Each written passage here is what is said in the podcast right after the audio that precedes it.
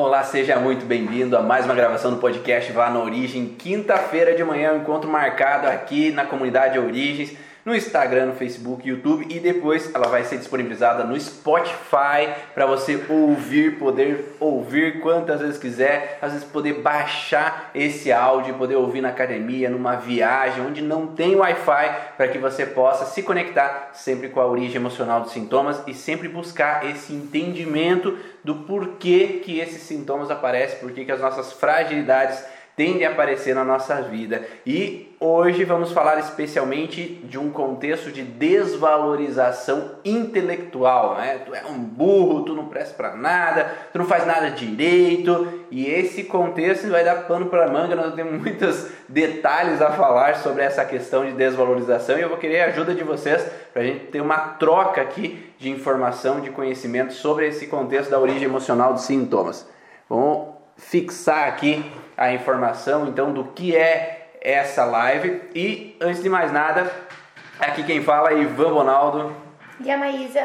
E nós dois estamos sempre aqui na quinta-feira para trocar nossas experiências, dos vividos, do que a gente passa na prática, para que vocês possam compreender também esses vínculos nos teus pacientes, para poder auxiliar essas pessoas a saírem das suas dores, das suas fragilidades, dos seus incômodos.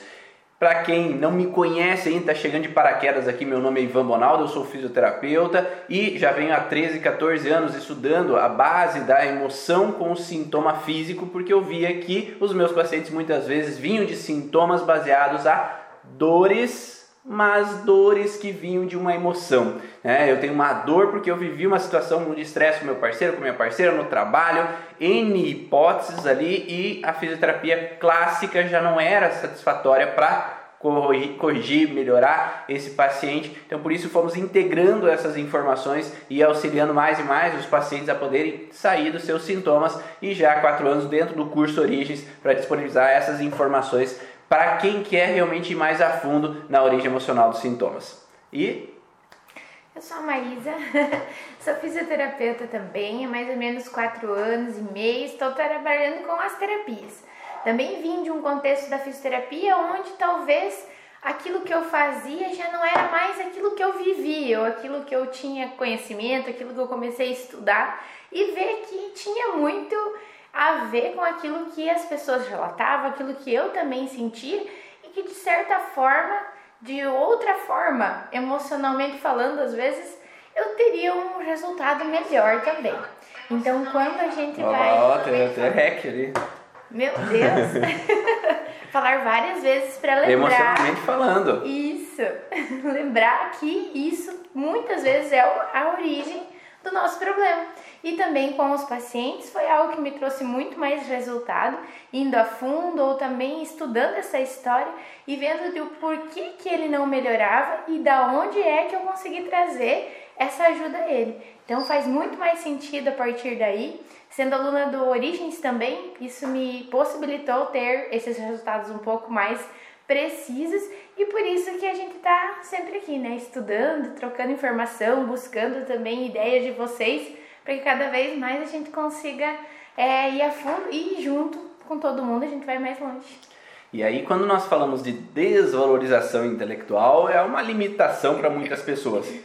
Geram diferentes bloqueios, geram diferentes processos que impedem com que a gente seja nós mesmos seja uma característica então, comportamental, né, limitações comportamentais, quanto às vezes limitações físicas, sintomas físicos que a desvalorização intelectual pode ocasionar, pode trazer para a gente. E existem vários exemplos assim de palavras faladas ali pelos pais, pelos professores, por situações no dia a dia, por tios, né, tios, tias e avós, muitas situações faladas que podem causar esse bloqueio. E eu vou querer a ajuda de vocês aí, quem está ali no YouTube, Facebook, no Instagram, fala aí pra gente, o que você já ouviu do teu paciente que dá essa característica de desvalorização intelectual. Né? Tu é um burro, tu não é, tu não sabe nada. Que, que é que você já ouviu? Conta pra gente, pra gente fazer esse, essa troca aí já de começo para que a gente também possa ter palavras a mais aqui nessa abordagem do que você vivenciou na prática ou o que você vivenciou na tua história também. porque nós somos terapeutas e para quem é estudioso, quem gosta de estudar, quem gosta de buscar conhecimento, que vocês são aqui sete horas da manhã buscando conhecimento, provavelmente vocês também passaram por algumas situações assim de desvalorização, de crítica. Conta aí pra gente, qual é as palavras que você já ouviu, seja para você ou que os pacientes falaram na clínica, que podem representar essa informação de desvalorização. Tu é um zero à esquerda, desmiolado, ó, mulher que estuda à noite e não presta. Oh, essa, essa é frequente, né? Porque antigamente é, as aulas, né? Porque às vezes você tinha necessidade de trabalhar durante o dia e à noite uhum. ir estudar. Então as mulheres não podiam ir estudar à noite porque realmente é, é, é palavras às vezes um pouco mais fortes, né? Mulher não precisa estudar. Quantas mulheres antigamente eram podadas, seja pelos pais, porque precisavam cuidar dos irmãos em casa, né? então você não pode buscar o conhecimento intelectual, você tem que cuidar dos seus, dos seus irmãos aqui, deixa o teu irmão estudar porque ele vai cuidar do patrimônio. Né? Então é o, aquele primeiro filho, né? o progenitor ali, é aquele que vai continuar com o nome da família. Então às vezes tinha crenças culturais que faziam com que a mulher às vezes ficasse em segundo plano. E a mulher que queria estudar tinha que fazer o quê? Tinha que ir para ser freira. É, então eu só posso estudar se eu for lá no convento, se eu for lá buscar o conhecimento e querer ser freira, daí eu posso buscar o conhecimento. E já desde, às vezes, em casa, esse, esse negócio de que o homem talvez tenha essa vez, depois ela casa, então, porque é bonito você ser uma mulher que só ficou em casa, cuidou da casa, dos irmãos como filhos, sabe fazer esses afazeres, então você vai casar bem também. E provavelmente aquele marido também pode ter esse pensamento e também podar essa mulher. Porque muitas pessoas, mulheres mais velhas, um pouco que a gente, contam que puderam estudar depois que sair de casa, depois que casaram, encontraram parceiros que a liberaram disso, né?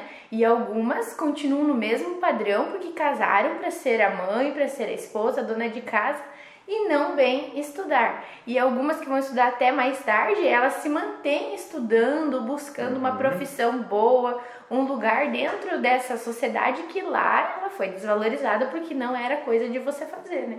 E além do que, às vezes eu tem muita repetição de padrão, né? Uhum. Meu pai era impositor, controlador e eu caso para sair daquela situação, encontro o esposo né, que prende em casa, que não deixa estudar por ciúmes, porque ele vai lá, ela vai lá estudar e vai encontrar um outro homem, e aí então entra um controle, porque se eu permito com que você saia das minhas asas, eu não sei o que você vai fazer. Uhum. Se você uhum. sair de casa, um perigo vai rondar, né? E aí fica nesse alerta, né, esse medo inconsciente, e claro que assim, esse homem que tem esse medo, talvez não seja por acaso, talvez ele viveu coisas na vida, experiências na vida que traz essa insegurança, esse medo de perder o que é meu, esse medo de ser traído e faz com que ele fique nessa relação, né, de hiperproteção ali com o que é meu, é território, é ciúmes do que é meu para que eu não passe por uma situação.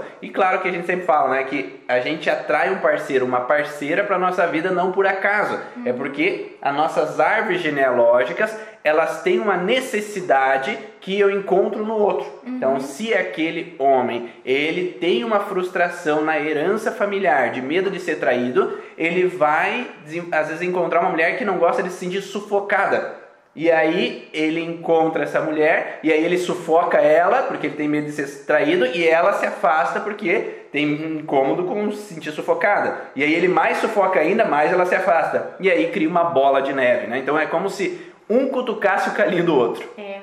E não tem só mulheres que ficam desvalorizadas, né, por causa desse contexto familiar. Às vezes existem homens também que eles são criados para seguir aquele padrão de profissão da da família, cuidar das terras, dos negócios e também não é considerado viável ou um benefício ele estudar. E às vezes ele tem vontade de estudar, ele tem vontade de fazer outra coisa, a não ser talvez viver daquela agricultura, viver daquela empresa familiar lá que vende algo. Ele gostaria de fazer outra coisa, ele gostaria de ser advogado, ele gostaria de ser um professor, alguém que realmente estudasse muito e pudesse dar palestras, falar fora. E lá naquele contexto da família, não. A gente não foi criado para aparecer, a gente tem que ficar aqui, tem que cuidar disso daqui. E também pode haver uma desvalorização nesse sentido de ter que man se manter fazendo algo que não é aquilo que gostaria. Mesmo não sendo só nessa figura de limitação total, você não pode fazer nada, mas aquilo que você não gostaria de estar fazendo também é uma desvalorização. Não foi respeitado aquilo que eu gostaria, né? Não foi valorizado o meu desejo, minha vontade. Cadê os homens aí do Instagram? Só tá dando mulher falando ali de, de desvalorização intelectual da mulher. Então vamos começar com isso. Depois nós vamos falar dos homens também, que também passam por desvalorização. Falaram também, você não presta para nada, né? Aquela sensação assim que às vezes o pai e a mãe chegam em casa irritado, estressado com N coisas que acontecem no dia a dia e aí uma mínima coisa que a criança faz, né? Então quebra alguma coisa, porque o pai e a mãe já estão possessos do dia a dia, da vivência, do que está acontecendo e as coisas não mudam, as coisas não saem do lugar, já está estressado com o marido, com a esposa, com o trabalho, com isso, com aquilo e aí a criança chora demais. Ou a criança, ah, demanda muito atenção, ou a criança ela quebra alguma coisa, ou ela briga entre irmãos, e aí, ah, você não presta para nada também, mas às vezes aquele, é aquele eco, né? É como se fosse, eu falo para eles como se voltasse para mim, porque é eu que estou sentindo que eu não presto para nada, porque o trabalho não dá certo, o relacionamento não dá certo, minha mãe não sei o que, meu pai não sei o que, e aí é como se fosse uma representação daquilo que eu sinto, eu jogo às vezes sem querer para aquela criança. E aquela criança ela vai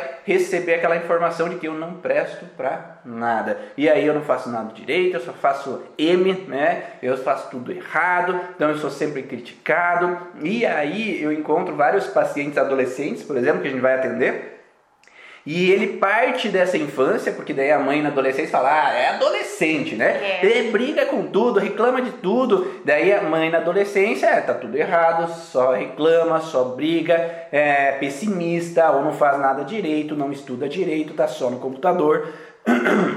Olha lá, ó. Eu acho que ressoou alguma coisa aqui. Então não faz nada direito só que quando a gente vai olhar, desde pequena aquela criança se sente que é o zero à esquerda, que está sempre errado, que não faz nada direito, porque já sentia aquelas reclamações da mãe desde criança. Uhum. Porque a mãe já não estava satisfeita, o pai já não estava satisfeito, já tinham coisas que faziam, davam a entender que está sempre errado, nunca está bom o suficiente, só faz coisa errada, só faz problema. E aí traz essa percepção, daí na adolescência explode os hormônios e tudo que eu me submetia, eu deixo de querer me submeter. Então não é a adolescência em si, é tudo que eu trouxe, que eu afloro nesse exato momento da adolescência, porque eu me calei até então. Meu contexto hormonal, eu estava funcionando de uma forma para que, como criança, se eu começar a confrontar, eu vou apanhar e vai, vão me expulsar de casa. Agora, quando muda os hormônios, tudo aquilo que eu aceitava, agora eu deixo de aceitar. É como eles dizem, né? Ah, é uma fase. Exatamente, é uma fase em que aquele, aquela, aquele ser humano, aquela pessoa começou a poder se expressar de uma forma que talvez aquilo que abafava ela lá atrás, agora ela já não vê mais tanto perigoso, então eu posso começar a falar. Até porque tem adolescentes que têm essa explosão, mas dentro dessa verbalização se tornam mal educados, né? Um pouco respondões. Outros já afloram muito mais a sexualidade, outros ficam muito mais de então ficar ouvindo músicas ou essa coisa de ser um pouco mais recluso. Ah, é a fase, a adolescência é a fase. Mas a fase também vai sempre refletir aquele conflito que quando eu mudo o meu padrão, eu vou ter uma outra forma de me expressar aquilo que antes não podia ser expresso. Então, conforme a fase, conforme o sintoma que aquela criança, aquele adolescente está apresentando, é o momento em que ele está só colocando o seu conflito específico e não aquela coisa, ah, todos os adolescentes são assim. Ah, quando chega nos 13 anos é assim, quando está nos 16 anos é assim. Mas cada um vai refletir o seu sintoma. E nesse caso, se antes eu era um pouco desvalorizado nesse contexto de que ninguém me ouve, de que eu não presto para nada, depois eu vou começar a realmente mostrar para que eu vim, né? Ou dentro daquilo que eu tanto escutei, eu vou começar a fazer dessa forma, e daí é como se alguém tivesse motivo então de me, de me dizer isso, de, de ficar repetindo que eu não presto ou que eu faço coisa errada, né?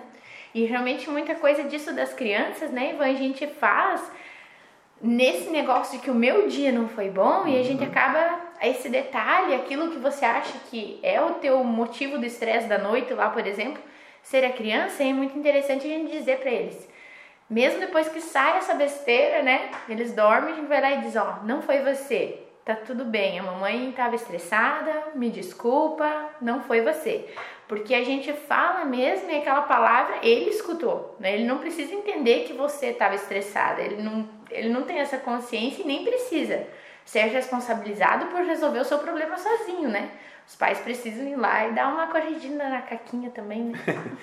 o sempre diálogo é possível de se estabelecer uma volta à normalidade, um entendimento, se é possível dialogar com a criança, que seja possível dialogar com a criança. Se não é possível dialogar com a criança, eu vejo que aquela informação eu acho que eu não quero, às vezes, expressar tão forte aquela criança, que possa falar no sono REM, como a Maísa falou. Às vezes tá, a criança está dormindo, mas eu dialogo com o inconsciente dela, mostrando que aquilo já passou, que foi algo excep excepcional naquele momento porque estava acontecendo isso, aquilo, aquele outro, né? E uma coisa interessante que eu encontro geralmente nesse sentido é uma representação transgeracional de uma dificuldade mãe-filho, pai-filho.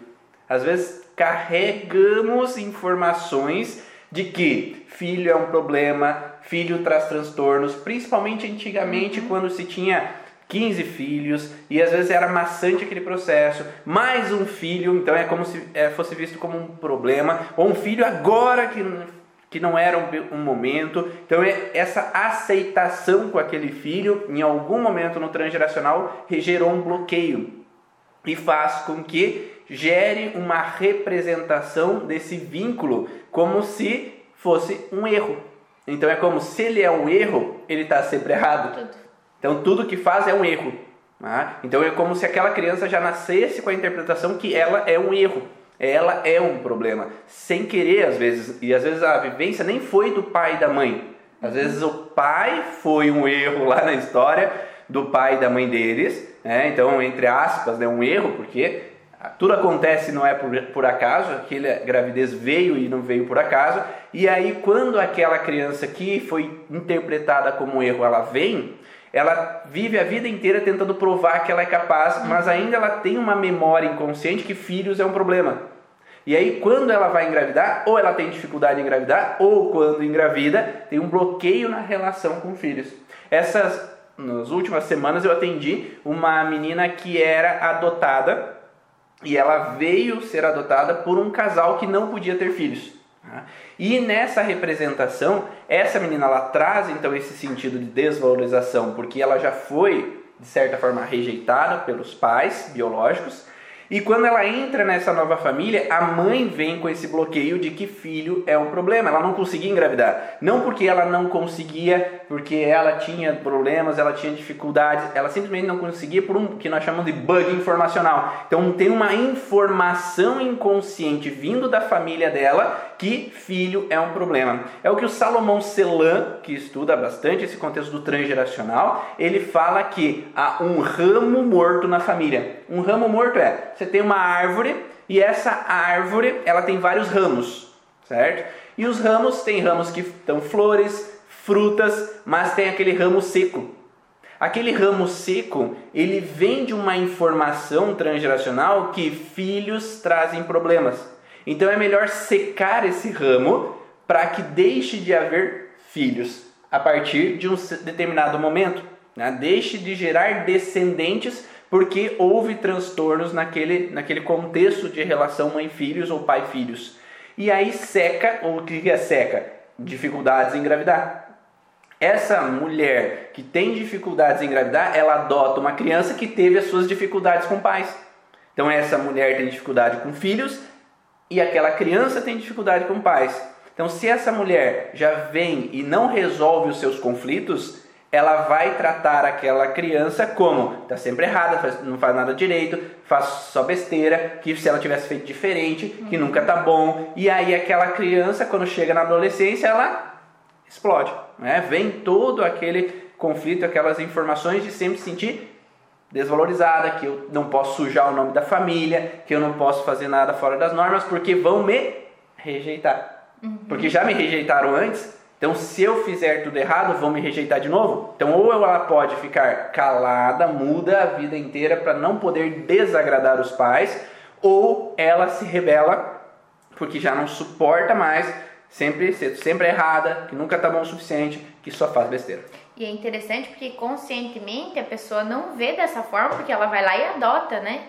Você não, não engravida nem, nem por acaso, nem desejando, você vai lá e escolhe ter um filho. Então agora nós vamos lá pegar um filho, porque eu preciso dele. E esse precisar muitas vezes é a chance daquele ciclo ser quebrado quando a pessoa tem a consciência de que é um problema, olha para isso, por que, que eu não engravidei, por que, que eu busquei um filho fora, por que, que esse filho vem e traz tantos incômodos, né?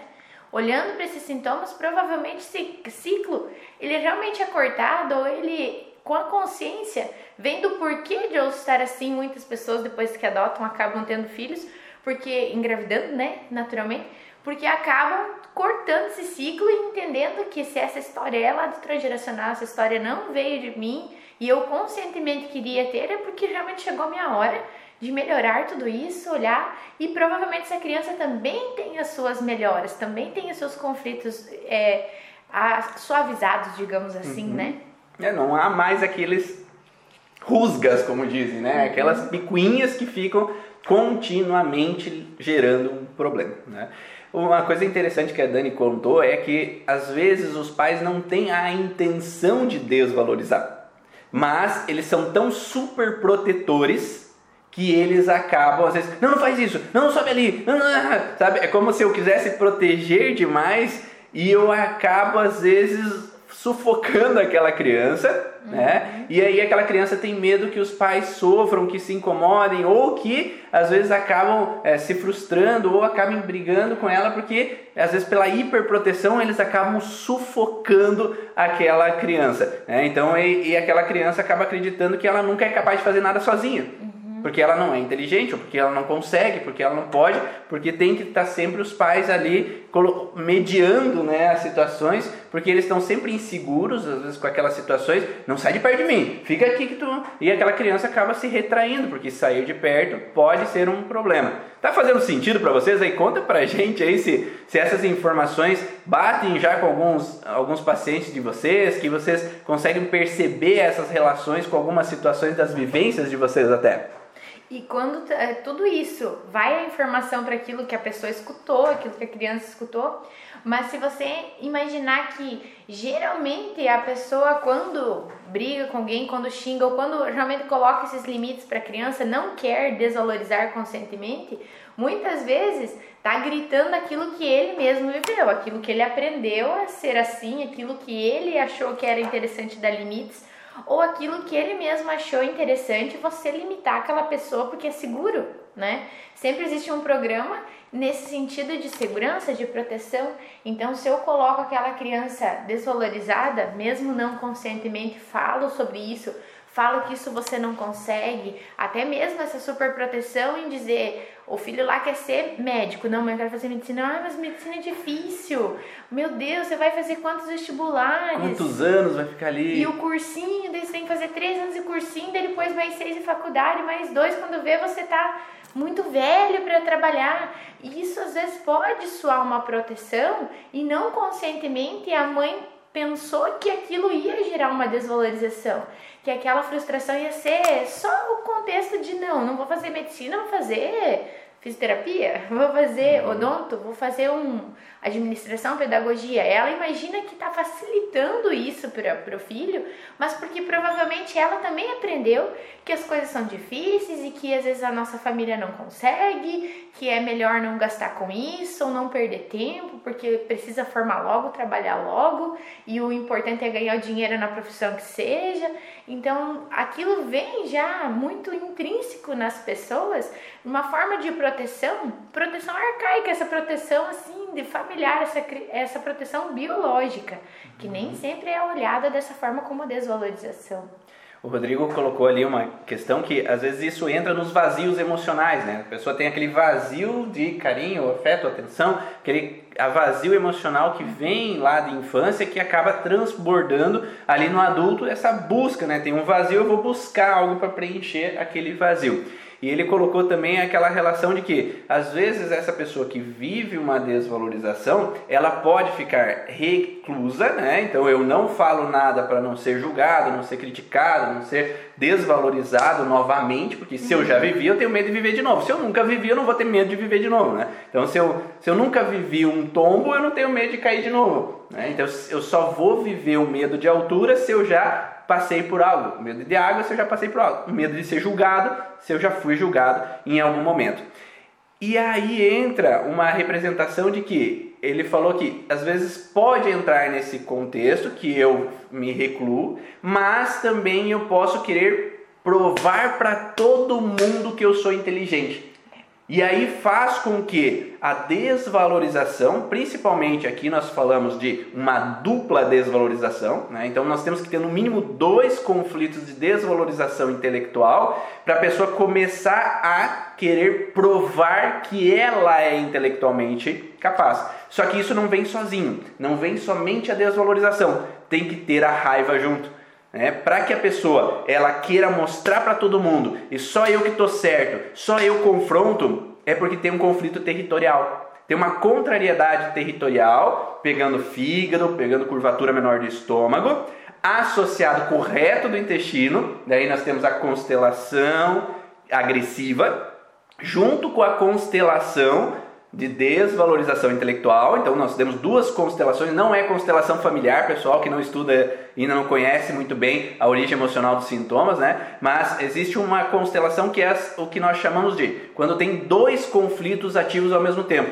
Então tem dois focos ativos ao mesmo tempo e isso faz como se fosse uma constelação de estrelas, né? Então são várias estrelas acumuladas ao mesmo tempo, não é só uma estrela sozinha, única ali. Então são um grupo de estrelas, ou seja, duas, dois conflitos ativos ao mesmo tempo de desvalorização intelectual, mas dois conflitos ativos. Um de reto do intestino, que é essa crise de identidade, quem sou eu, qual é o meu lugar, junto com essa relação de vesícula ou ductos biliares, que tem essa representação de injustiça, de raiva indigesta, e aí esse acúmulo faz com que aquela pessoa se torne, de certa forma, um tirano. Né? Então, tu tá sempre errado, né? ou Sabe aquela dita frase assim, entre ser feliz e ter razão, o melhor é ter razão. então, nesse caso, essa pessoa quer ter razão sobre tudo. Só eu que estou certo. Não, isso é sal. Não, é açúcar. É sal, é açúcar, é sal, é açúcar. E vai, vai, vai, vai, até alterando a voz, e daí vem brônquios associados, né? Eu vou lá até conseguir provar que eu tenho razão. E só eu que tenho a certeza absoluta, só eu que sei. Não ouve muito o que os outros têm a dizer porque como eu fui desvalorizado, se eu perco a discussão, é como se eu for, sou um burro. Então é melhor levar a discussão até o final para provar para as pessoas que eu tenho razão. E aí podemos ter uma, uma insulina ali ativada ao mesmo tempo, um quadril ativado ao mesmo tempo de opositor. Ah, então eu, eu me oponho, eu confronto a todo mundo, né? eu resisto a tudo que querem me impor, porque eu tenho que provar que eu sou intelectualmente capaz. E nesse contexto de você ir, às vezes a pessoa vai tão a fundo que ela não pode perder, que muitas vezes acaba entrando na outra constelação que a gente falou a semana passada, de ter que inventar algumas coisas porque aquilo que é verdade já não está suprindo a necessidade de ganhar aquela briga, de ganhar aquela discussão. Porque se eu vou, quanto mais alto, maior é o tombo, né? Então, quanto mais eu tô ali naquela briga e a coisa não, eu já vi que não vai dar certo, às vezes eu entro em outros conflitos para ver a conjunção que é um contexto. Às vezes a pessoa vem e queixa, ah, eu, eu tô me sentindo assim, ou alguém, né, a mãe fala que o filho é assim, olha, opositor, ele é isso, ele é aquilo, ele quer sempre ser o melhor, quer sempre ser o primeiro, ele não deixa nada fugir, ele tem que responder a tudo. Olha o contexto, olha a massa do conflito, dos conflitos que essa pessoa já está envolvida. Então a gente precisa olhar para cada uma das estrelinhas, que às vezes é. tem mais de uma, uma constelação aí. É. E por isso que também a gente pode ver que às vezes melhora de um contexto, não melhora de outro. A gente precisa de uma mudança, às vezes que leva um tempo ou um processo, para que tudo isso vá se desfazendo e provavelmente diminuindo aos poucos, porque também tudo isso é um baque. Sempre a gente fala sobre proteção, isso, o comportamento, o sintoma, ele não vem à toa, ele tá ali para te proteger de alguma coisa. E se você realmente tira todas essas muletas da pessoa, porque é como se fossem escórias para ela se manter do jeito que ela está, viva, bem em sociedade. Se tira todas essas escórias, a pessoa tem muita facilidade de se desnortear, de cair, de realmente ter uma frustração muito grande.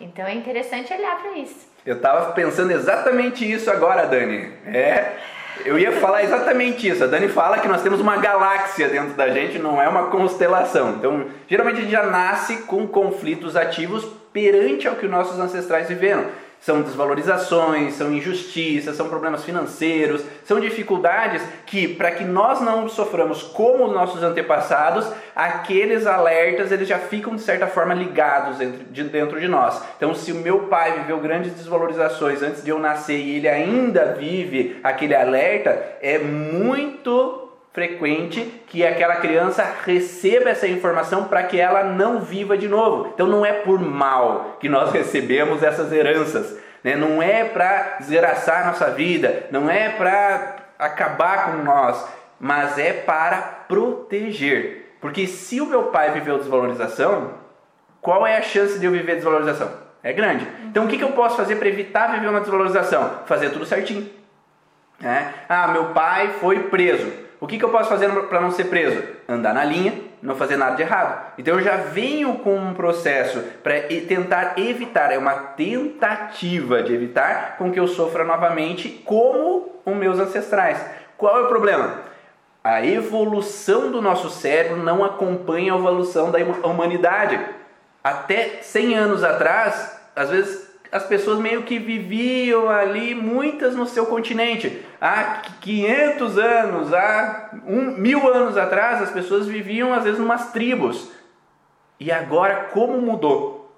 É. Agora a gente tem o avião, que cada pouco a gente pode estar aqui, daqui a pouco pode estar lá, em culturas diferentes, situações diferentes, e como o nosso cérebro pode acompanhar tudo isso? Viver de forma a um ambiente diferente, tecnologia, todas essas informações, o nosso cérebro não evolui quanto o ambiente que nós vivemos. Né? Nossos avós talvez tinham um conhecimento e o que eles passavam era através de conversa, adultos com adultos. Hoje a gente pode ver a televisão, a gente pode ler livros, né? ver na internet vídeos que podem mudar a nossa forma de ser. Só que eles não tinham isso. Então, nosso cérebro está acompanhando esse processo da tentativa de proteção. É o meio de sobrevivência da espécie. E a forma que ele tem é: foi vivido, vamos evitar. Foi vivido, vamos evitar. Não Esse foi é o conhecimento, vivido. né? Essa é a forma de proteção. Tá? Então, por isso que nós recebemos essas informações dos nossos ancestrais. Ah, tem, falaram também, mulher precisa saber cuidar da casa, vai aprender a escrever para escrever uma carta pro, pro amante. Então não é para aprender a estudar, porque a mulher não é para aprender a entender, escrever ou aprender a ler, porque senão ela vai mandar carta pro amante. Onde já se viu uma coisa dessa, né? Mas Existia isso, vocês estão falando essas informações. Mulher precisa cuidar da casa, estudar é para homem que precisa sustentar a casa. Então você vai casar com um homem lá e esse homem que vai sustentar você, você só vai cuidar dos filhos, porque quantos filhos tinha, né? Então você não vai precisar aprender nada, porque senão você vai sair para o mundo e você não vai precisar de mim. E é também um medo do homem, né? Se o homem tem o medo de que a mulher vá sair, o que, que ele vai fazer? Ele vai prendê-la, o que? Podando as asas. Então, se aprender é uma forma de você voar, eu posso, às vezes, por mim, meu medo, proteção, podar as asinhas e fazer com que às vezes você fique aqui, porque assim você é minha. E outra coisa que hoje já mudou, porque antes talvez existia a necessidade de ter uma pessoa que ficasse mais em casa. Hoje, às vezes as pessoas têm um, dois filhos ou tem alguém que possa cuidar dos filhos para que todo mundo trabalhasse. Imagina a desvalorização que é poder e não, e não poder, né? Poder ter a capacidade, a condição de sair, colocar um filho na escola, de ter lá uma babá e não poder fazer aquilo que ela gostaria. Então as desvalorizações elas começam a vir um pouco mais fortes, a questão dos sintomas e de tudo aquilo que a pessoa apresenta, as frustrações que às vezes ela chega, senta e fala daquilo que frustra ela por ela não poder conseguir fazer algo, ou porque tem um marido muito, né, que, que submete muitas regras, que coloca ela muito dentro de limites. Então, antes, talvez, muito se submetia e se aceitava. Ah, eu já vi minha avó fazer isso, minha mãe fazer isso, então existia uma desvalorização que estava sendo gravada, mas não tanto representada, verbalizada. Hoje, toda essa questão mudou, já não precisa mais tanta essa necessidade da mulher ficar extrema, estritamente em casa e há muito mais sintomas acontecendo. E aí uh, falaram ali, ah, a mulher destra, ela vai ter uma tendência mais de confrontar e provar que ela é intelectualmente capaz. Certo isso, comunidade Origens? Conta aí. Mulher destra que vai mulher destra que viveu desvalorização intelectual. A tendência dela, mulher destra, é de se reprimir mais, se repreender, ficar mais calada ou de confrontar mais. Dou-lhe uma aí, dou-lhe duas. Quem vai quem se encoraja aí em dizer se a mulher destra vai tender, né, destra do teste do aplauso, né? Quando a gente faz o teste do aplauso, se é destra ou canhota, a destra ela vai tender mais a expressar ou ela vai tender a mais se fechar inicialmente. Conta aí pra gente aí o que, que vocês imaginam, sem medo de ser feliz. Calada, Angélica, confrontar Eliana. Quem mais? A Dani falou que depende, depende da qualidade do, dos conflitos, se reprimir, se reprimir. Então, a mulher destra, né? A mulher destra, ela vai tender no primeiro conflito a se calar. Inicialmente, ok? Não que depois ela não vai poder confrontar. Quando então, tem a conjunção, aí, aí é quando tem coisa. quando tem mais informações, quando já está na constelação, ela, porque daí você está olhando para os teus conflitos aí, né? Então tende a se fechar para se ficar mais na dela. O homem canhoto da mesma forma. No primeiro conflito, primeira situação, vai tender a se fechar inicialmente, né? É, primeiro eu me reprimo, primeiro eu me calo. Às vezes quando eu estou contra a parede, daí eu, eu confronto, né? Mas inicialmente vai tender a se fechar a mulher destra e o homem canhoto.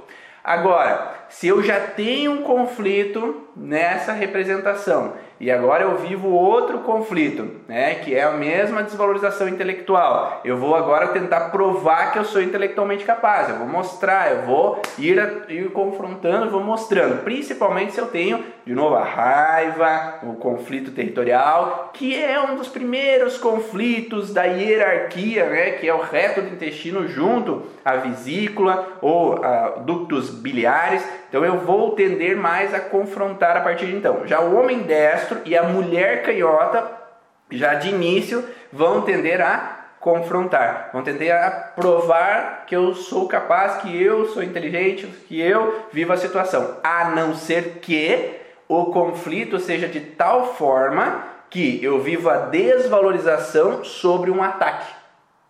Uhum. E aí, se eu sou, tu fez errado e. Desculpa o barulho, mas eu apanho, qual é o perigo maior? É. Então eu vou às vezes me repreender, porque existe um alfa em casa, existe uma pessoa alfa em casa, que se eu confronto eu apanho. No mundo animal é assim. Se um leão tenta tomar o território, alguém vai perder. Então geralmente o maior vai abocanhar e aí eu fujo, ou me submeto, me curvo a o alfa. Então nesse momento eu me submeto para aceitar aquela situação, né? Então por isso que geralmente se eu tenho um conflito de desvalorização baseado numa sensação de ataque, é maior a tendência ainda de eu me fechar a situação ou se eu vejo aquela pessoa como uma representação de ameaça. A Dani falou ali, né? Espera a destra entrar na menopausa. É. Porque tem, mudou o lado de, de funcionamento e ela vai ter uma outra reação. E a Maria Helena fala que quando que essa pessoa já está assim, essa destra já está assim, antes da menopausa, né? Deu risada. É porque provavelmente já existe essa constelação, já existe um fator de várias galáxias aí funcionando junto. Ou como o Ivan falou, existe sempre um outro contexto, um outro conflito que está junto e que sobrepõe a necessidade de ficar reclusa. Então, se eu ficar muito quietinha aqui, eu vou sofrer demais. Então eu preciso ter um pouco de agressividade, eu preciso ir lá, essa é questão territorial de ir em busca, porque senão eu só vou sofrer. Também é uma proteção que a gente vai entrar e não vai ser aquele primeiro conflito de, ó, oh, você tem que ficar quietinho, você tem que obedecer, como uma destra pura. Então a gente sempre tem vários conflitos ao mesmo tempo. Um dia e outro você muda tudo que tu vive, vai te mudando teu comportamento, teus sintomas. Então a gente tem uma considerar que não é só aquilo ali ou aquela de base que vai te nortear uma vida toda. Então você deve ter outras coisas aí para trabalhar também.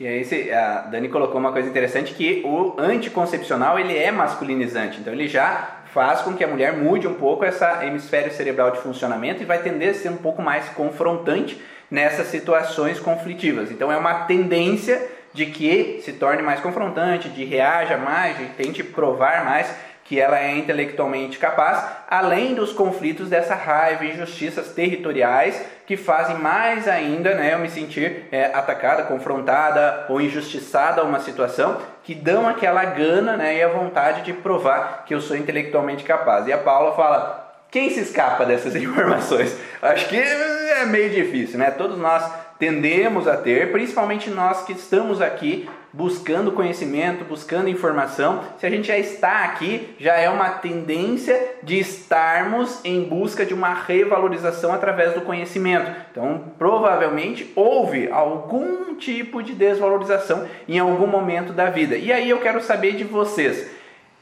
Quais são os sintomas que nós podemos encontrar no paciente que viveu uma desvalorização intelectual. Né? Então eu falei alguns tipos de comportamentos aqui, mas qual que é o sintoma? Depois a gente vai falar de o que, que a gente precisa fazer para modificar essa percepção, né? modificar essa relação de sintomas. Então, qual sintoma que pode aparecer? Ali perguntaram, ah, uma mulher pode ter menopausa precoce porque teve uma desvalorização intelectual?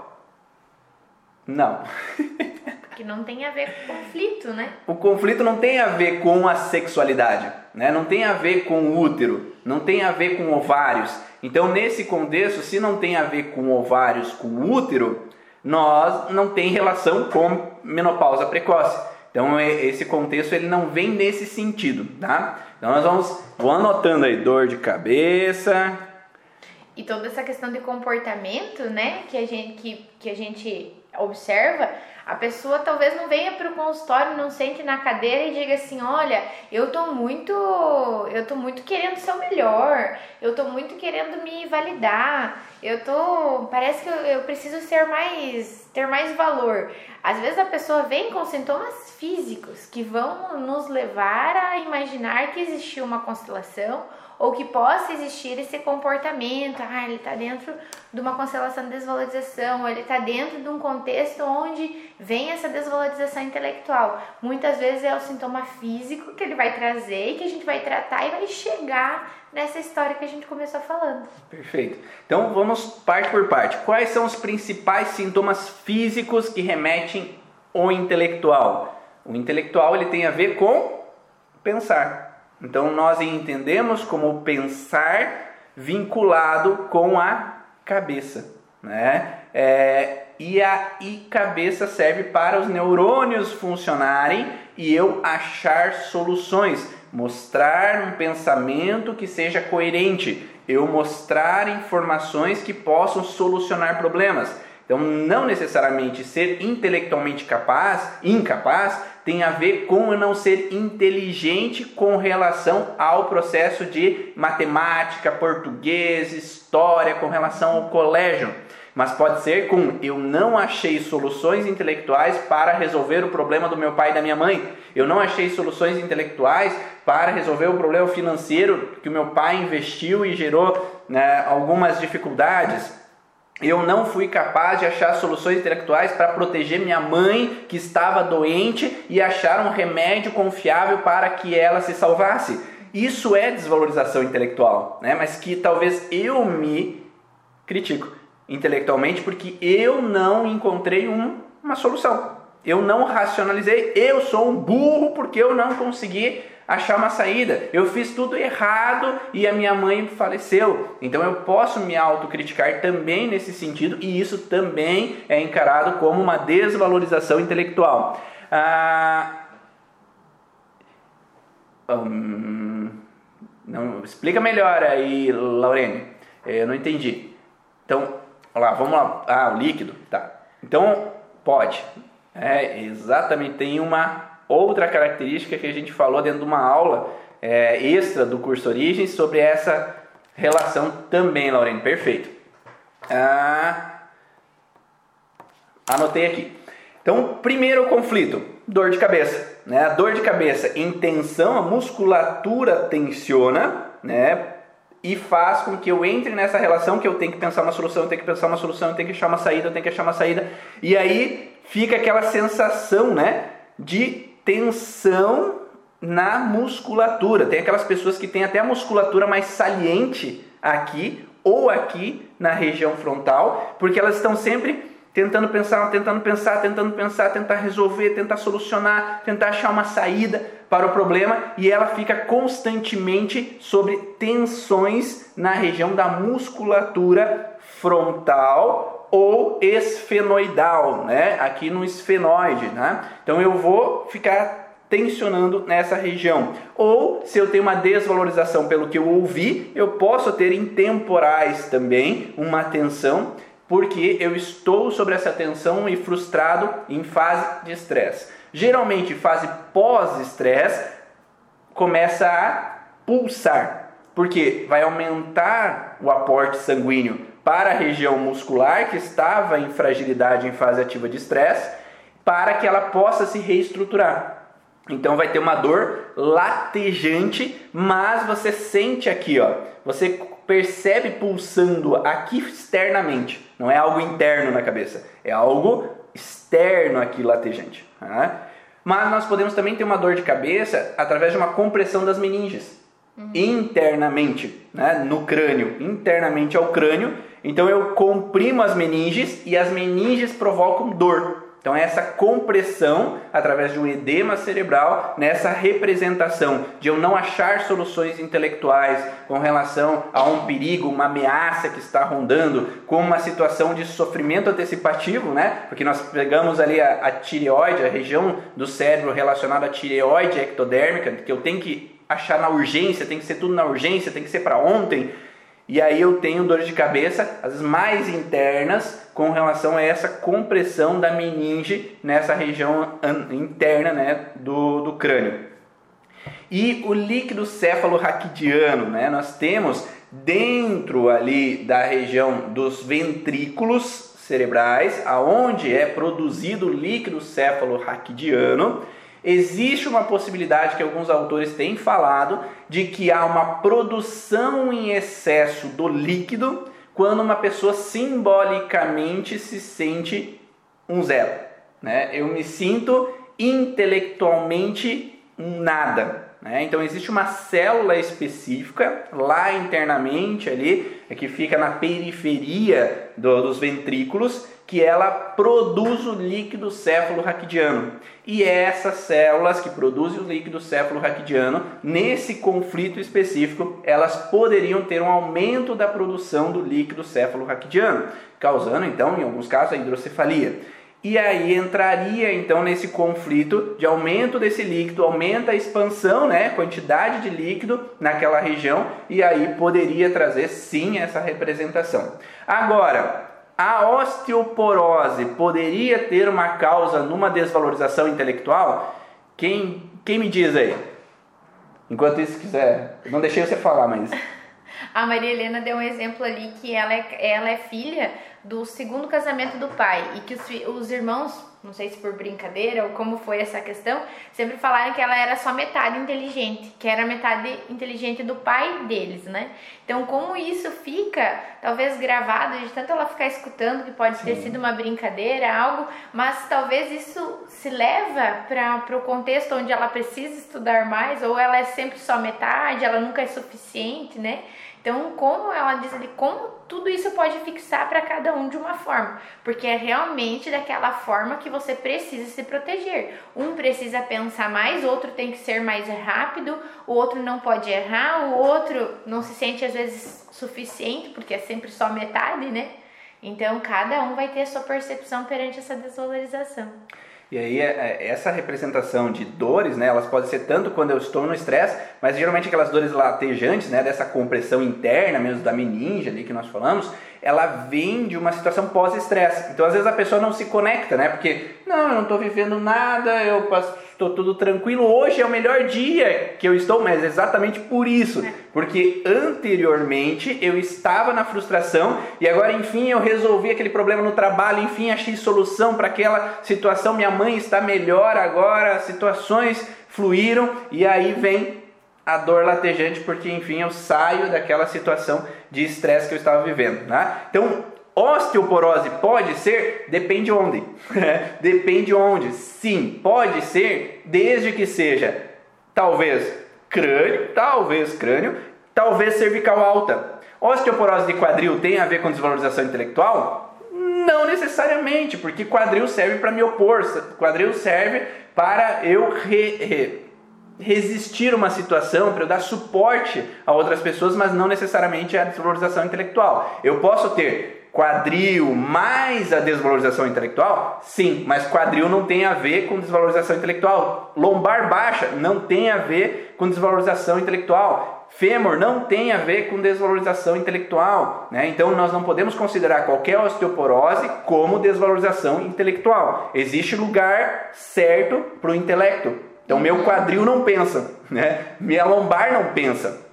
Então não tenho como considerar coluna como desvalorização intelectual. Não, a não ser que cervical alta. Cervical alta está próximo ao cérebro. C1, C2, C3 no máximo. Tá? Temos uma relação de desvalorização intelectual. C4, C5, C6, C7, T1, T2, T3 é impotência, incapacidade, não desvalorização intelectual. Tá? O intelectual é só cervical alta para crânio. Tá? Então, quando nós falamos de intelecto, é a nossa cabeça que pensa. Então, qual é a função da nossa cabeça? Pensar.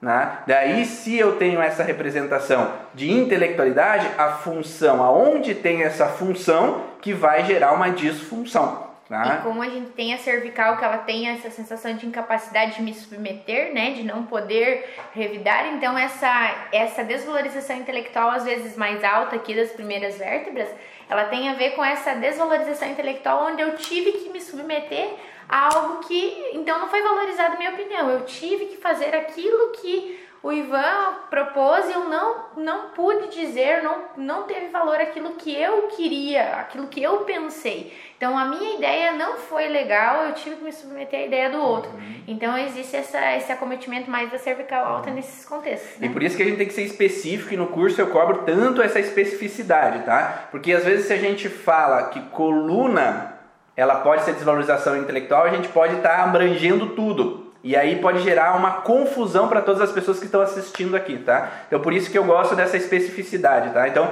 cervical alta, especificamente C3, C1, C2, C3, pode ter uma representação às vezes de desvalorização. Então, uma pessoa que tem dor muito na junção ali occipital com a coluna cervical, às vezes pode ter então essa sensação.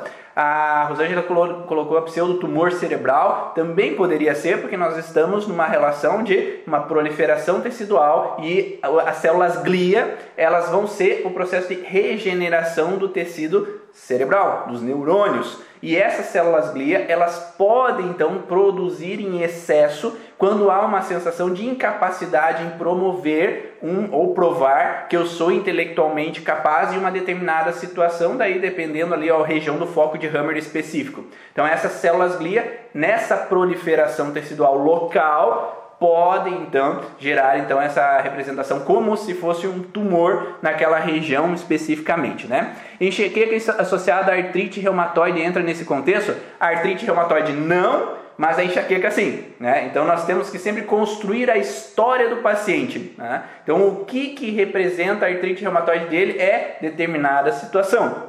A dor de cabeça é outra determinada situação.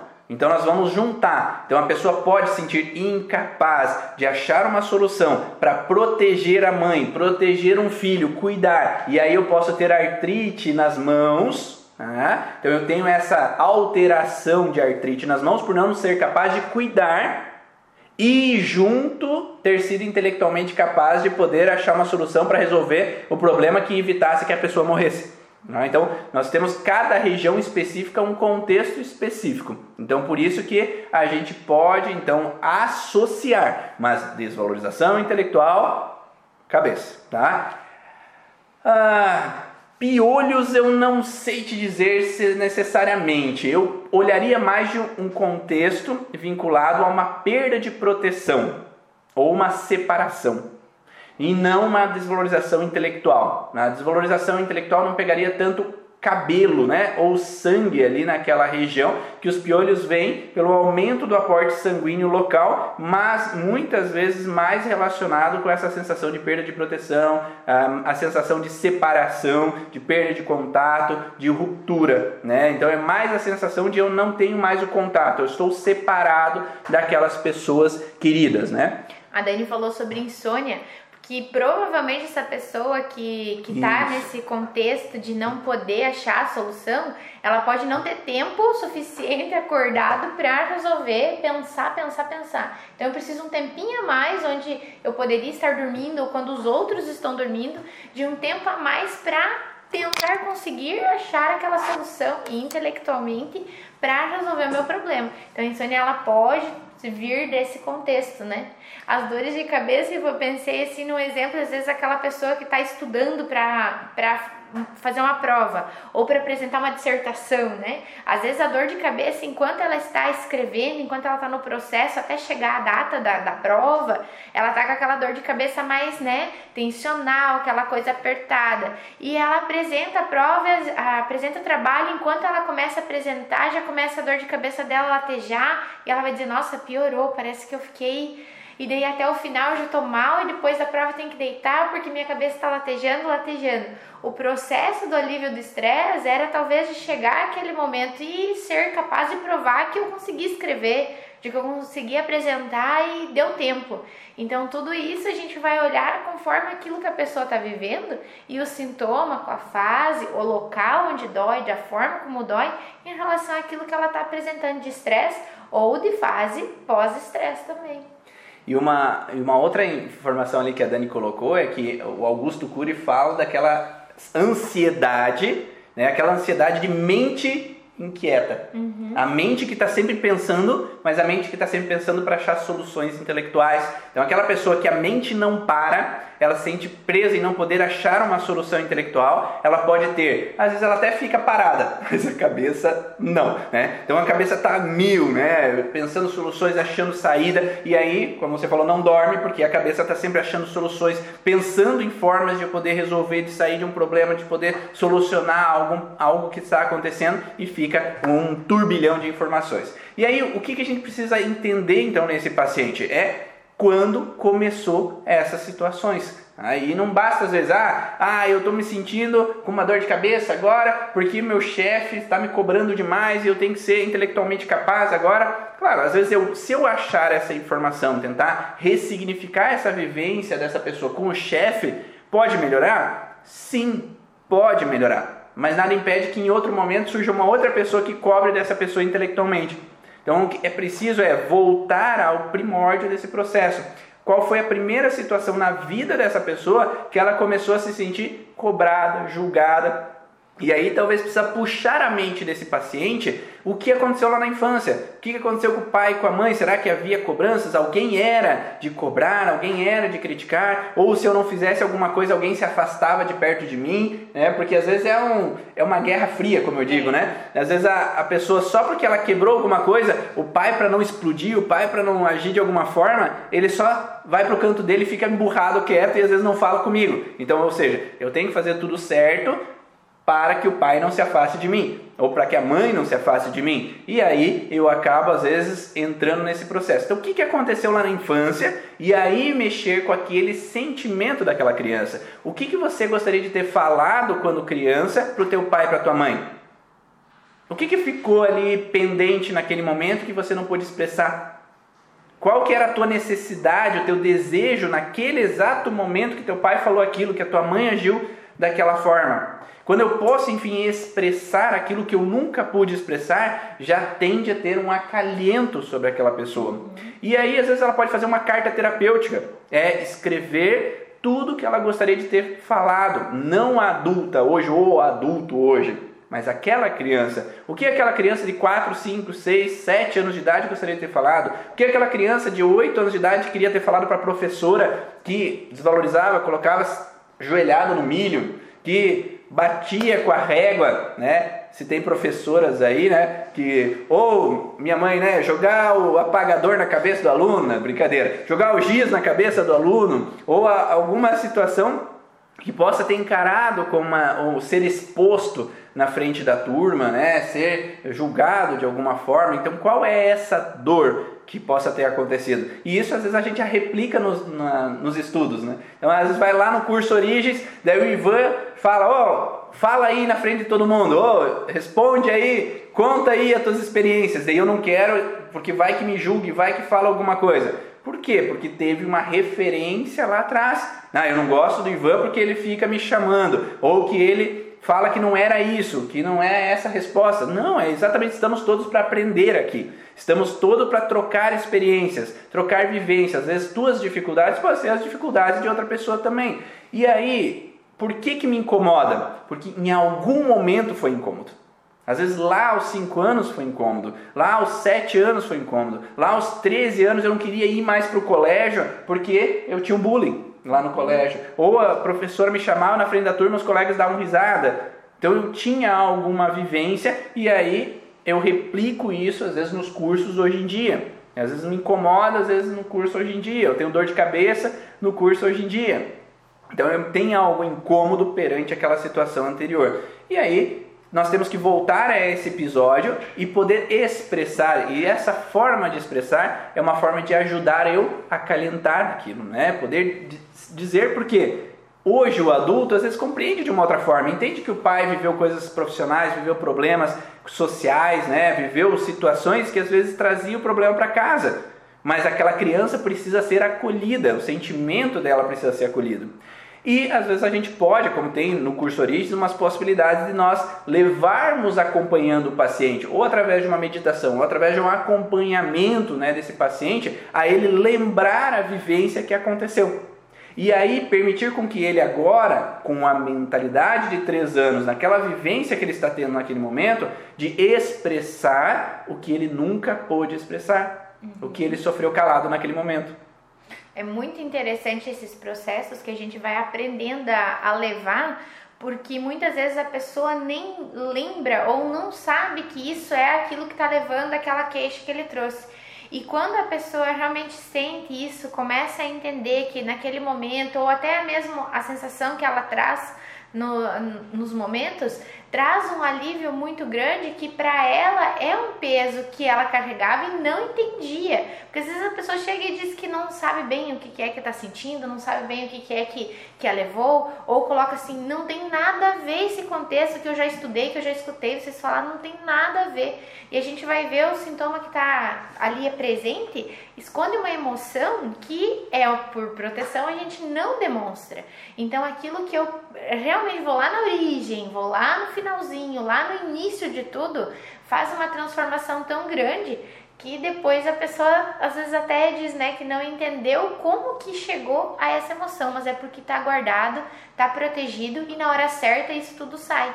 Como a Dani falou, outra forma fantástica é a carta, porque você coloca aquilo que muitas vezes você nem pensava em escrever e quando você pede para o paciente se concentre, olhe para dentro de ti, faça uma intenção de que essa carta seja um alívio para tua vida e sai cada coisa ali na carta que é algo que você nunca pensou em falar para ninguém e nunca ninguém vai saber o que, que você pensou, o que, que você escreveu. Então é outro alívio, aquela forma de eu me expressar de uma forma que ninguém vai me criticar, ninguém vai me julgar. Você tá falando ali para a pessoa e só você fala. Que bom, né? Estão te escutando, estão deixando você se expressar. E não precisa então, entregar, tá, para a pessoa, tá? Não. Ó, não vai precisar entregar. Queimar. Você pode queimar, você pode rasgar, jogar no lixo. Ninguém precisa saber do que você escreveu, mas é uma expressão daquilo que você nunca pôde expressar. E você pode fazer tanto escrevendo quanto pode imaginar outra pessoa na tua frente. Se você é mais é, auditivo, você pode falar